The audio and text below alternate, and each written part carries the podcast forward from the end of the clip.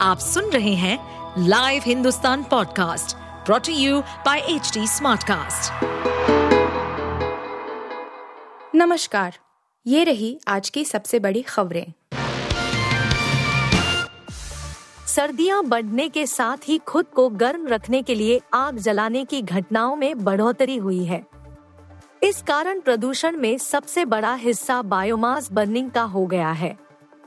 दिल्ली सरकार की ओर से स्थापित real time source apportionment study के मुताबिक, रविवार को दिल्ली की हवा में बायोमास बर्निंग की हिस्सेदारी छप्पन फ़ीसदी तक रही।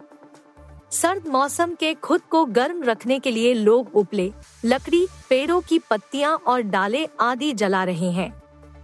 इसका असर दिल्ली के प्रदूषण पर भी देखने को मिल रहा है।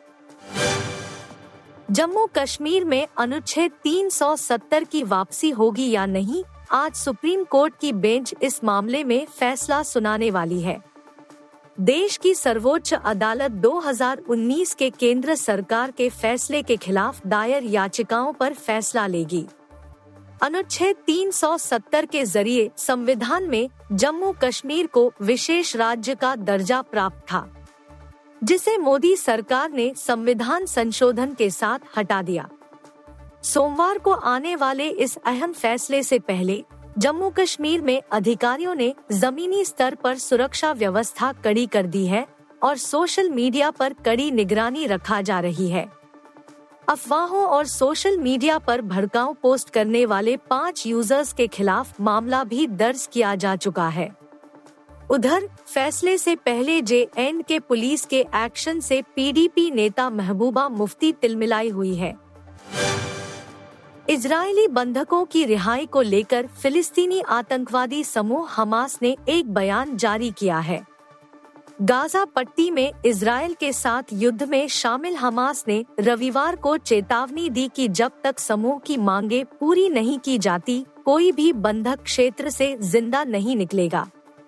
हमास की सशस्त्र शाखा के प्रवक्ता अबू ओबेदा ने इजरायली बंधकों की रिहाई को लेकर कहा, न तो फांसीवादी दुश्मन और उसका अहंकारी नेतृत्व, और न ही उसके समर्थक।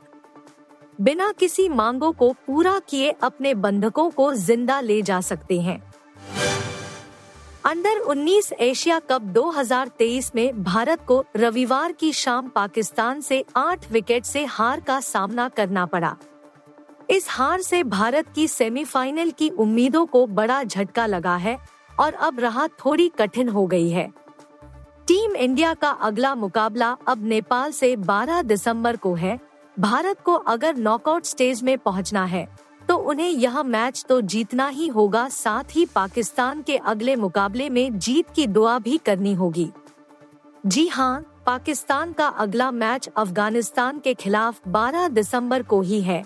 अगर अफ़गानिस्तान किसी भी तरह पाकिस्तान को उस मैच में हराता है तो भारत और उनके बराबर चार से चार अंक हो जाएँगे। ऐसे में मामला नेट रन रेट पर फंस जाएगा। फ़िलहाल भारत नेट रन रेट के मामले में अफ़गानिस्तान से आगे है। एनिमल के लिए कैसा रहा दूसरा weekend? Film worldwide box office पर अभी तक 660 करोड़ से ज़्यादा की कमाई कर चुकी है। माना जा रहा है कि यह फ़िल्म बड़े आराम से एक हज़ार करोड़ आंकड़ा छू लेगी। रणबीर कपूर फ़िल्म एनिमल में अभी तक के सबसे एग्रेसिव अवतार में नज़र आए हैं। फ़िल्म की कमाई का आंकड़ा तो शानदार रहा ही है, साथ ही साथ इसे क्रिटिक्स से भी काफ़ी अच्छा रिस्पॉन्स मिला है। आई पर फ़िल्म को 10 में से सात दशमलव एक रेटिंग मिली है। आप सुन रहे थे हिंदुस्तान का डेली न्यूज़ रैप, जो एच टी स्मार्ट कास्ट की एक बीटा संस्करण का हिस्सा है। आप हमें फेसबुक ट्विटर और इंस्टाग्राम पे एट एच टी या podcasts@hindustantimes.com पर ईमेल के द्वारा सुझाव दे सकते हैं। इस पॉडकास्ट पर अपडेटेड रहने के लिए हमें फॉलो करें एट एच टी हम सारे मेजर सोशल मीडिया प्लेटफॉर्म्स पर मौजूद हैं।